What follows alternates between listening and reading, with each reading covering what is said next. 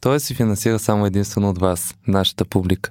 Ако ви хареса това, което предстои да чуете и вярвате в нуждата от независима и свободна журналистика, подкрепете ни на тоест.бг.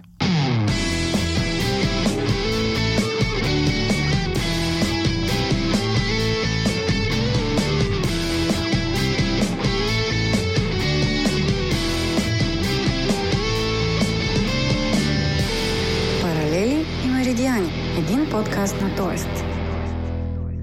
Здравейте, вие слушате Паралели и Меридиани, аз съм Александър Детев. Апартаменти, корупция, пакет мобилност, Десислава Иванчева, Цветан Цветанов, Елена Йончева, Павен Георгиев, Озан Панов и прокрадващата се мнима заплаха от бежански натиск на границата и мракобесната Истанбулска конвенция, която се завръща с родител 1, 2, пол 3, 4, чак до 17. Да, предизборният дискурс явно върви с пълна пара. Една тема обаче за сега остава по-скоро незасегната, а именно темата за българите в чужбина. Последните години те намираха особено място в предизборната кампания, обикновено в контекста на опитите за ограничаване на правото на глас на сънародниците ни в Турция от страна на водените от Валерий Симеонов, Красимир Каракачанов и Волен Сидоров партии и съответно срещащия на успех опит за рестрикции и към останалите ни сънародници извън граница, тъй като адхок отнемането на конституционни права на база на това на кого как му угодно да гласува електората, за щастие все още не е възможно в България. Тази тема не е засегната, но ние искаме да погледнем на българите в чужбина през погледа на един човек, който ги познава възможно най-добре. Георги Тошев е журналист, продуцент, автор на книги и филми, създател на Непознатите и другата България. Предаване, в което над 8 години той намираше, свързваше и разказваше историите на българската диаспора и представяше нашите сънародници зад граница пред обществото в България, акцентирайки на огромния потенциал, който те носят. До каква степен се използва същия този потенциал на разпръснатите по целия свят българи от страна на държавата ни, а и като част от обществените и социални процеси в страната и как се промени емиграцията в последните десетилетия, ще обсъдим с него. С Георги Тошев продължаваме и започналите през януари разговори за състоянието и развитието на българското общество през 30 годишния така наречен преход. Три десетилетия от началото му и от заветната дата 10 ноември 1989 предстои да отбележим по-късно през годината. Първо започваме с рубриката Паралели и една знакова дата за българите у нас и по света.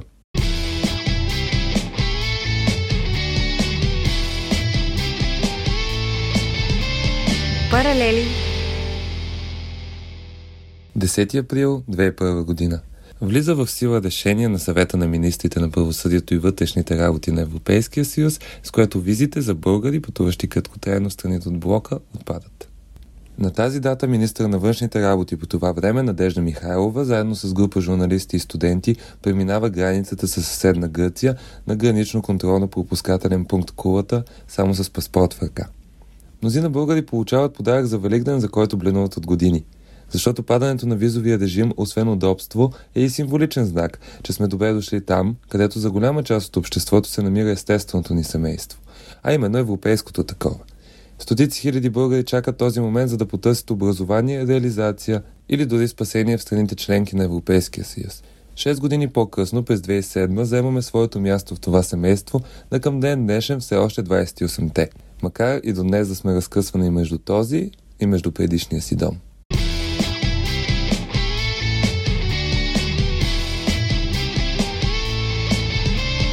Меридиани Георги Тошев, журналист, продуцент, автор на книги и на филми. Ако ти трябваше да се представиш с една дума, коя би била тя? Любопитен и отворен към света човек. Но Добре. думата е любопитен. Една. Добре. Подкаста ми се казва Паралели Меридиани, което хората винаги асоциират първо с пътувания а човек, който е пътувал колкото теб, аз не познавам. Колко станаха държавите, които си посетил? Броиш ли ги? Не ги броя, но са над 193, по някой пъти 6. Отказвах се да ги броя, когато стъпих на всички континенти и особено когато стигнах до Антарктида от втори опит. Смятам, че не бройката е важна, а преживяванията, които всеки един от нас трупа и най-вече историите като журналисти, които можем след това да разкажем. Остана ли въпреки това мечтаната дестинация, която още не си посетил? Има едни острови, на които не съм бил. Те са много малки и аз много бих искал да ги посета. Една част от тях се намират в а, шведски архипелаг. Има остров, на който буквално могат трима човека да бъдат само Във Виетнам, въпреки че бях в Холонг, никога не стъпих на островът, който носи името на Юри Гагарин. Казва, че там е един от най-добрите плажове, диви плажове. Изобщо от последните години аз съм привърженик на а, това, че ако трябва да се почива, трябва да се почива на диво място. Спомена историите, които журналистите разказват. Ти в последните 20 на години разказваш историите на една цяла диаспора, близо 2 милиона човека, българи зад граница. Как се промениха българите зад граница тези 20 години, които бяха много важни за тях, защото от първоначалната емиграция след промените 89 година преминахме към емиграцията свързана с влизането ни в Европейския съюз и по-лесния достъп до работния пазар и до университети там. Една част българи решиха да се завърнат в България, пък какви процеси наблюдаваш? Аз мисля, че процесите са двустранни. Ти си прав. Българската диаспора е много променена. Аз мисля, че тя е отдавна над 2 милиона души, поне това е моята неофициална статистика. За всичките тези години аз съм контактнал над 7000 българи, от които съм заснел около 3-500. Това са много различни като профил българи. Българи, които са напуснали България 50-те, 60-те години на миналия век. Българи, които са напуснали България много по отдавна, още с корабите, които са тръгвали към една друга непозната земя, каквато е била Аржентина в началото на 20 век. Мотивацията на българите, когато има един отворен пазар, също се променя.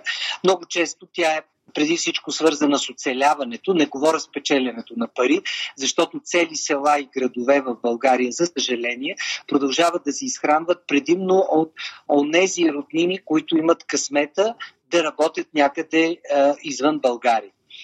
Казвам го с голяма горчевина, както с голяма горчевина тенденцията на завръщащи се българи рязко спря през последните няколко години, тъй като държавата се оказа мащеха за тях. Не е тайна, че големите инвеститори в последните години напускат България. Българската економика в никакъв случай за това не се говори, но не може да бъде наречена успешна и бързо развиваща се.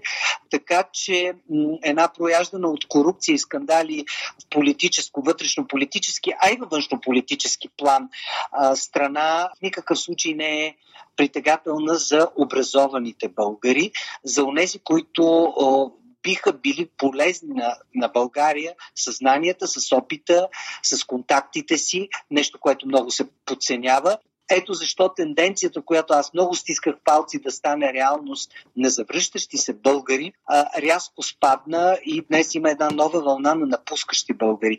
На българи, които са доста отчаяни, напускат цели семейства. И това не е, не е добре част от напускащите са дори хора с добри доходи в България, хора с добро образование, хора, които при всички положения отиват да работят под квалификация квалификационния си ценз, под професионалния си ценз дори, само и само за да бъдат в едно по-уредено общество. Така че а, разнолики и разнопосочни са пътищата на българина навън и навътре към България. Тази тенденция няма да се успокои според мен в последните години. Ние имаме едно тотално непознаване от страна на държавата на психиката на заминаващия българин в различните социални групи, в които той може да бъде подреден. Агенцията за българите в чужбина. Там обикновено работят експерти, които нямат никакво познание как битува и как прогресира или регресира българин извън България. Защото профила на българин извън България отдавна е, е много динамичен. И е безкрайна тема да говоря за това, защото моите а, проучвания продължават. Аз продължавам да се срещам и да събирам материал за хора, макар и не така публично, както беше тези години, в които правих предаването в другата България. Но за мен е много важно българите, които заминават, доколко успяват да се интегрират в едни все по-затворени общества, каквито са особено в западния свят, и по какъв начин пък тези, които остават и трайно в чужбина, започват да възпроизвеждат един вторичен, побългарен живот, който би бил много по-пълноценен, ако те се върнат в България.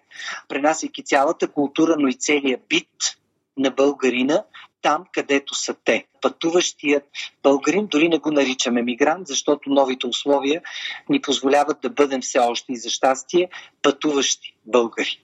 А не се ли разгръща един нов потенциал от една страна добре познатия прославящ чужбина българин, който живее там, от друга страна обаче българин, на който благодарение на модерните технологии въпреки че живее на понякога хиляди километри, е доста активен български обществен и социален живот, защитава каузи в България, следи какво се случва, има позиция, има мнение.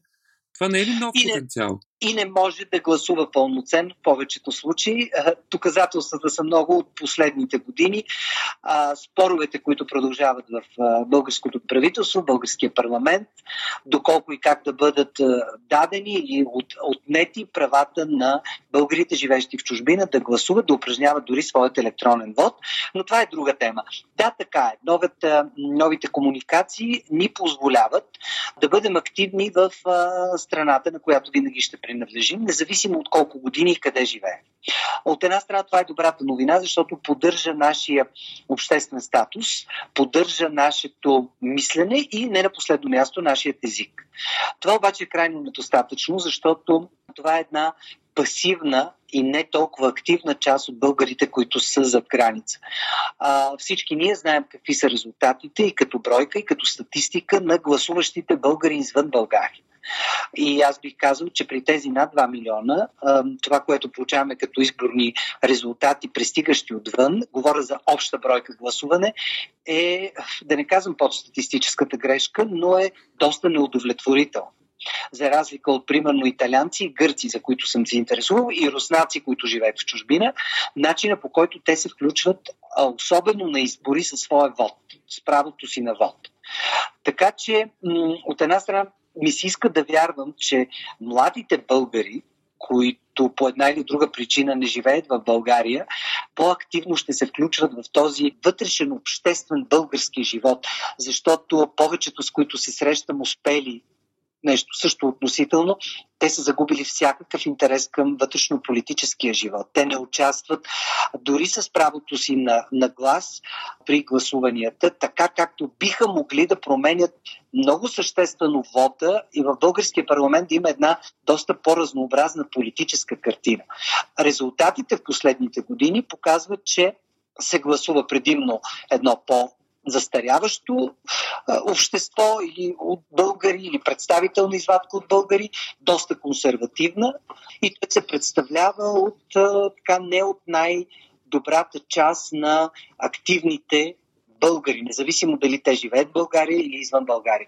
Самия факт, че национализма и то в е по-уродливия си вид има такова представителство в българския парламент, ни показва, че за съжаление необразованите са большинството от гласуващите. И няма значение дали те живеят в България или извън България. Да, да се надяваме, че тази пътна карта за въвеждане на електронно дистанционно гласуване, която най-после бе прията, ще го доведе до имплементиране в крайна сметка и това ще даде поне един способ и възможност да гласуват повече българи зад граница. А сменям рязко темата по простата причина, че няма как да не те попитам за едно събитие, което предстои да отбележим през ноември месец, а именно 30 години от промените. И докато някои българи поеха път в чужбина, ние всички като общество, независимо къде живеем, поехме един път към нещо ново, към нещо различно, но май не знаем докъде сме стигнали по него. Твоята оценка каква е, докъде стигнахме? Аз мисля, че сме в началото на пътя. И го казвам отговорно, защото аз работя по един документален проект, посветен на тази промяна. И заедно с колегата Алексения Димитрова един много уважаван разследващ български журналист, имаме достъп до американската гледна точка, а това са архивите на пет големи организации в Америка, секретни, които след давност от 30 години се разсекретяват. И, и трябва да кажа, че начина по който преходът в България се случва, защото той продължава да се случва, е много спорен и много различен от прехода в други източноевропейски държави. От една страна аз съм щастлив, дори бих казал гор, че той е безкръвен, тъй като България той действително е безкръвен. От друга страна, държавна сигурност по начина по който присъства на всички нива във властта и в медиите в България е една голяма въпросителна към бъдещето на този преход. Защото докато не стане ясно и наистина не се, веднъж за винаги не се реши проблема с принадлежността към държавна сигурност. Пак казвам, не става въпрос за лов на вещици, но става въпрос за ясни правила, кой и как участва в публичния, обществения живот в България, как се управляват медии, как се разпределят капитали, кой стои за тези капитали и медии и обществени процеси, разбира се, защото те са взаимно свързани. Няма как България да, да се нареди там, където според мен е мястото, защото и скандалите, които в момента се случват в България, те са следствие именно на този а, забавен, несигурен, фалшифициран преход, ако щете. Така че това е една много болезнена тема. И аз мисля, че са необходими, не искам да са, но поне още 30 години, за да, за да видим истината. Да видим някаква обективна оценка за процесите, които са започнали в България и начин по който те минават. Защото това, което виждам сега от американските архиви и ги съпоставям с българските архиви, има голяма доза случайност на много от така, историческите факти, особено в първите години. Има много незнание, много научкване на пътя. Но в последните години има едно абсолютно втвърдяване. Вие виждате до ден днешен в голяма част от основни политически и обществени структури присъствието на смъртоносната хватка на държавна сигурност. И това е нещо много притеснително според мен. И това е нещо, което, за съжаление, нито едно правителство не успя да реши по категоричен, макар и болезнен начин. А сянката на държавна сигурност е навсякъде.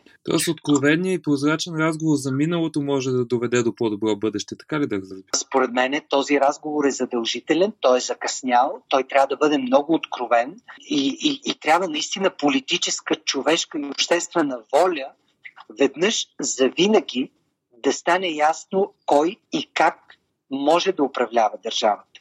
Не говоря въобще за политика, не говоря за политически център, ляво и дясно.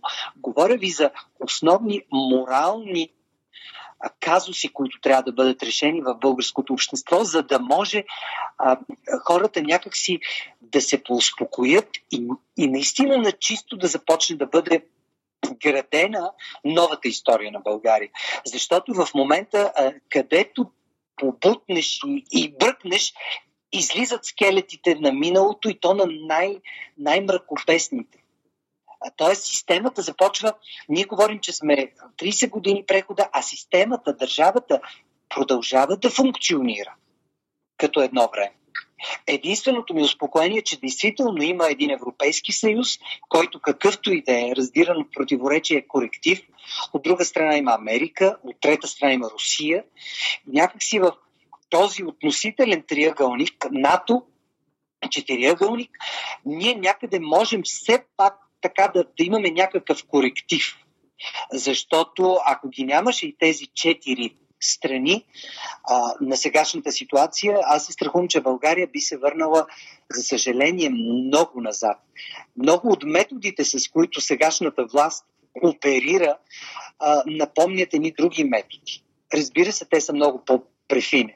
Този разговор е много сериозен. Той е ужасно подценяван, медийно неглижиран, но това е един много сериозен разговор за нашето настояще. И единствено, ако ние можем добре да се вгледнем в нашето настояще, може да коментираме миналото и може да фантазираме или да се опитаме да структурираме някакво бъдеще. Но аз мятам, че този разговор не се е състоял и а, откъсличните опити на журналисти, на политици, на публични фигури да изкарват тази тема на дневен ред и начина с който тя моментално е изхвърлена от този дневен ред на обществото у нас, показва, че нито политиците, а може би и ние всички, не сме готови да стигнем в този разговор до край. А може би липсва самочувствието? Ами аз си мисля, че самочувствието е нещо, което всеки изгражда. И самочувствието се изгражда от всеки един от нас на базата на собствения си опит, на базата на собствения си морал.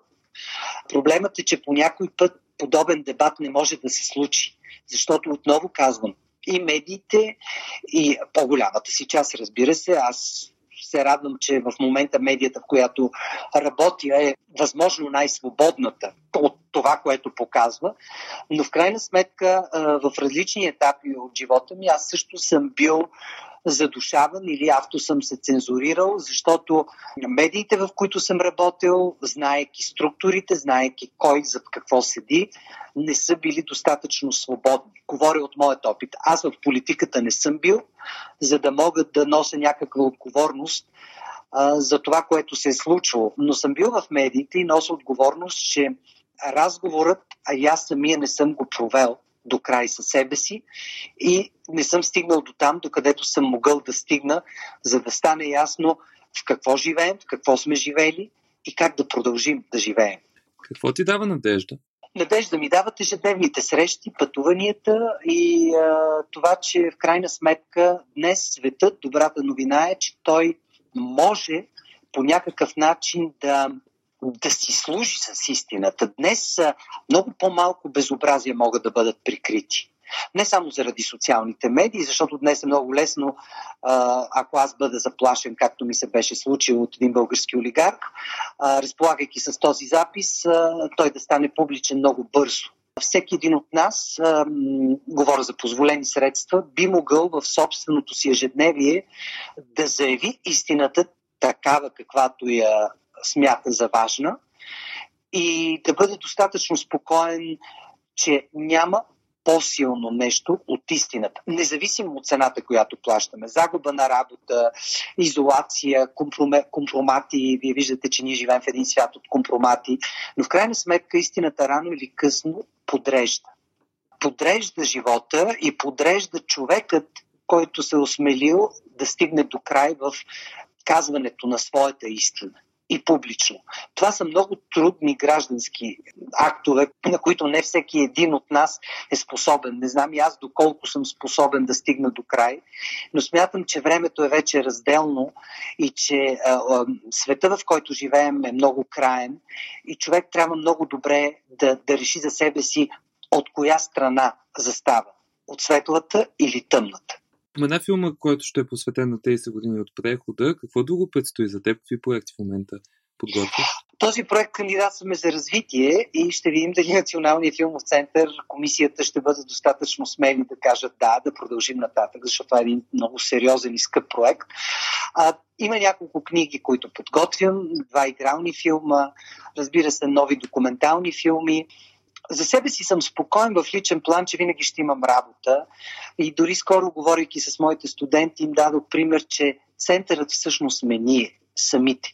И в едно раздирано от противоречие общество, не само българското, в световен план, човек трябва да намери своята ниша, да намери своята група от хора, с които да се чувства сигурен, със самочувствие, достатъчно спокоен, че може да каже всичко, което мисли и да бъде готов да чуе всичко, което другите мислят за него и за неговата истина.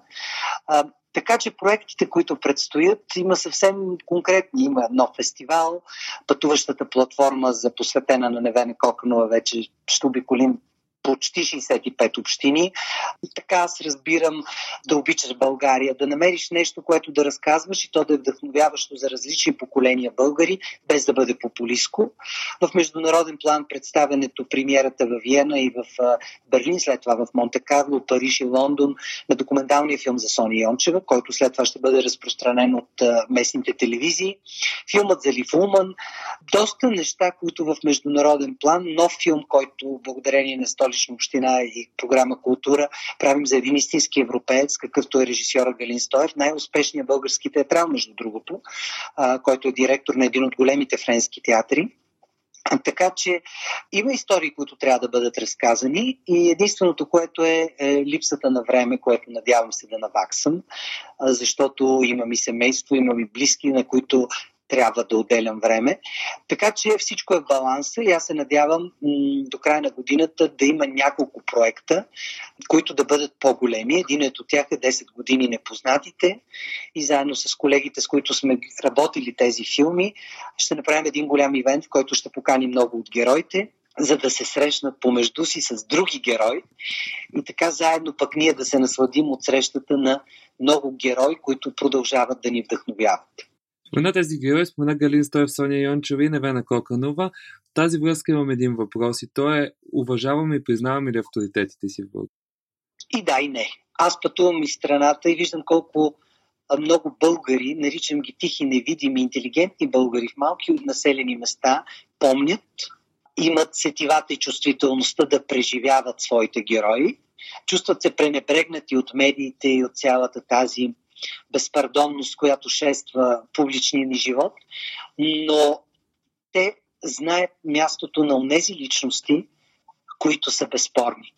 И винаги казвам, че е много важно да изграждаме в себе си, в близките си, в хората около нас съзнанието за памет.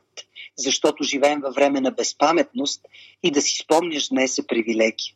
И част от моята много скромна задача като журналист, освен да разказвам новите истории на новите герои, които от мен ме вдъхновяват, надявам се и другите, като Сони и Галин, да се връщам назад във времето и да си спомням. Унези българи като Невена, които завинаги ще останат. Защото по някакъв много свой начин и много почтен начин, отвъд таланта, са се разписали в най-новата история на България. За политици няма да си спомняме. Уверявам ви. Да затворим рамката на разговора с следния въпрос. Кога ще свърши прехода? Преходът е нещо, което аз харесвам и не се страхувам от прехода. Аз бих поставил пред себе си въпроса кога този фалшив преход ще се превърне в едно настоящо изпитание за всички нас, в което ще се включиме активно и в което ще вярваме. В момента ние всички сме абдикирали от прехода. Прехода не ни занимава. Ние го виждаме само в мигове на онова битово отчаяние, за което говори Иван Хаджийски, преди много години в оптимистична теория за българския народ, в което прилича повече на мрънкане и недоволство от собствения ни живот. Ние не сме се включили в този преход. И не говоря само за протестите и за всичко това, въпреки че българинът е недоволен и има основание да бъде недоволен, но аз мисля, че много скоро ще има точка на кипене. И тя ще помете всички от тези фалшиви герои, които се мъчат да ни се представят за настоящите герои. И няма да говорим за апартамент гейт, а ще говорим за ценностите на времето, което прехода трябва да помете. Защото един нов морал би направил възможен един същностен, истински преход. Преход, в който няма статисти, а има участници. И много ми се иска аз самия, който в последните години станах, се чувствам повече като статист, отколкото като участник в този преход, да бъда по-активен, защото знам, защото помня, защото съм гневен, защото съм щастлив и горд, когато трябва, но най-вече защото продължавам да виждам, че промяната е възможна. Любопитният Георги Тошев за процесите в българското общество по света и у нас последните години. Благодаря. И аз благодаря. А това беше всичко за днес. Аз благодаря на Георги Тошев Надали някога ще ми стигне времето да го попитам за всички неща, които искам да ми разкаже, но се надявам, че скоро ще имам възможност отново да поговоря с него. Благодаря на екипа на Тоест и на Михаил Ангелов, без които този подкаст нямаше да е възможен. Ние ще продължаваме да следим предизборната кампания, която не знам дали ще ни поднесе един дебат по важните теми, но със сигурност обещава да е доста развлекателна. Ще продължаваме да си говорим и за 30 годишния преход, защото отново казвам, за да разбереш на къде вървиш, понякога трябва да погледнеш назад и да видиш какъв път си изминал. Благодаря ви и до следващия път.